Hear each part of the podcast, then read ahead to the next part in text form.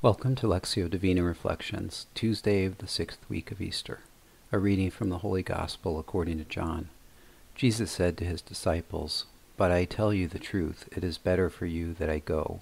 For if I do not go, the advocate will not come to you. But if I go, I will send him to you.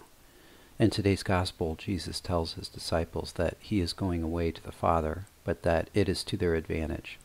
He explains that the Holy Spirit will come to them and convict the world of sin, righteousness, and judgment. The Holy Spirit will show the world that they are sinners, that He is the only way to righteousness, and that judgment has come upon the world because of sin. The Holy Spirit will also guide the disciples into all truth and teach them everything they need to know.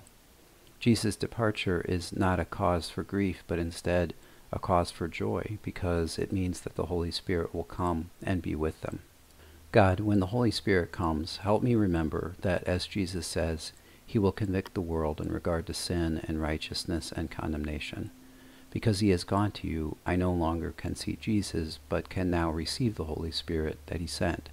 Help me understand, Lord, that in the Holy Spirit nothing of Jesus is diminished. Instead, as the Son went to you, the fulfillment of his work on earth was accomplished. Grant me the grace to welcome the Holy Spirit as the one sent by your Son. I will send you the Spirit of truth, says the Lord. He will guide you to all truth. Help me today be guided by the Spirit of truth. Glory be to the Father, and to the Son, and to the Holy Spirit, as was in the beginning, is now, and ever shall be, world without end. Amen.